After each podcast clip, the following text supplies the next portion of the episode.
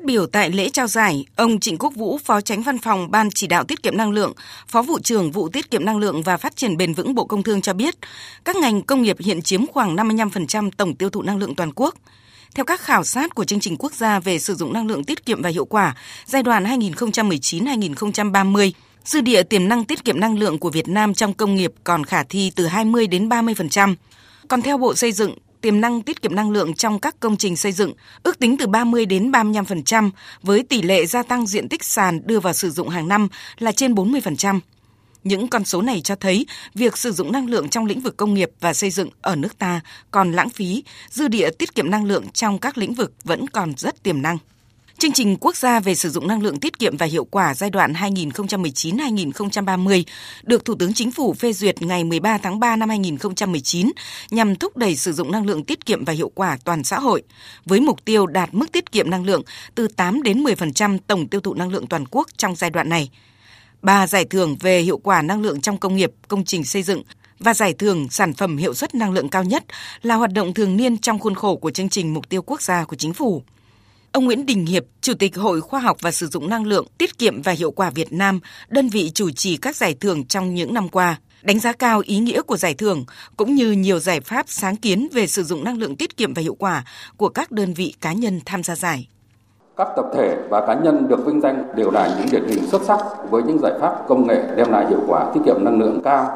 có thể nhân rộng và thúc đẩy hoạt động tiết kiệm năng lượng trong hoạt động sản xuất, kinh doanh và sinh hoạt của cộng đồng. Tiềm năng tiết kiệm năng lượng của Việt Nam còn rất lớn, do đó việc áp dụng và thực hiện các giải pháp tiết kiệm năng lượng tại các cơ sở sử dụng năng lượng cùng với việc đầu tư đổi mới công nghệ để đưa ra thị trường những sản phẩm hiệu suất năng lượng cao hơn sẽ mang lại lợi ích to lớn, góp phần đảm bảo an ninh năng lượng quốc gia, giảm thải khí nhà kính và bảo vệ môi trường. Cụ thể, giải thưởng hiệu suất năng lượng cao nhất có 9 thương hiệu được trao cúp người dẫn đầu với 79 sản phẩm được chứng nhận, 17 công trình thuộc hai hạng mục công trình xây dựng mới và công trình cải tạo được lựa chọn trao giải hiệu quả năng lượng trong công trình xây dựng và 11 doanh nghiệp công nghiệp được lựa chọn trao giải thưởng hiệu quả năng lượng trong công nghiệp.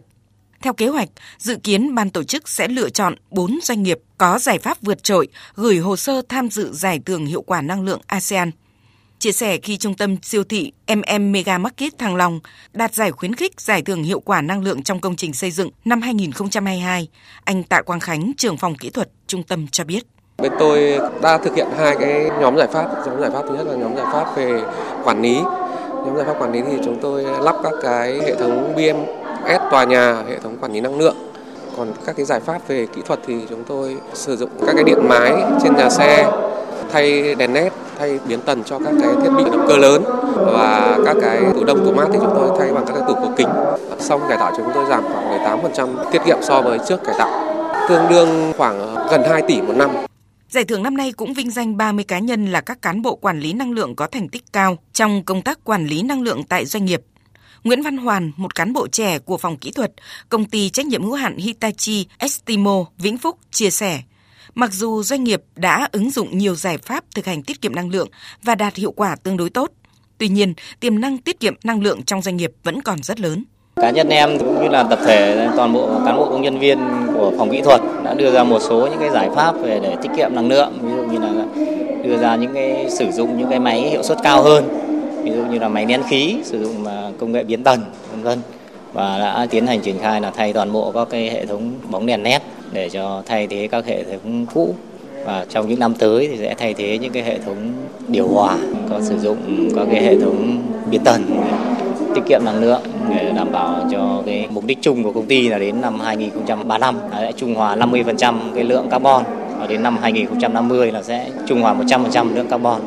Đại diện Ban Chỉ đạo Tiết kiệm Năng lượng Bộ Công Thương cũng nhấn mạnh, việc tổ chức giải thưởng là hoạt động quan trọng có ý nghĩa lớn trong triển khai chương trình quốc gia sử dụng năng lượng tiết kiệm và hiệu quả giai đoạn đến năm 2030 nhằm đạt mục tiêu đạt mức tiết kiệm 8 đến 10% tổng tiêu thụ toàn quốc. Đặc biệt trong bối cảnh Việt Nam hướng đến hiện thực hóa cam kết tại thỏa thuận Paris về ứng phó với biến đổi khí hậu toàn cầu cũng như tại hội nghị thượng đỉnh về biến đổi khí hậu COP26 về thực hiện lộ trình giảm phát thải khí nhà kính về không vào năm 2050, tiến tới phát triển kinh tế xã hội bền vững.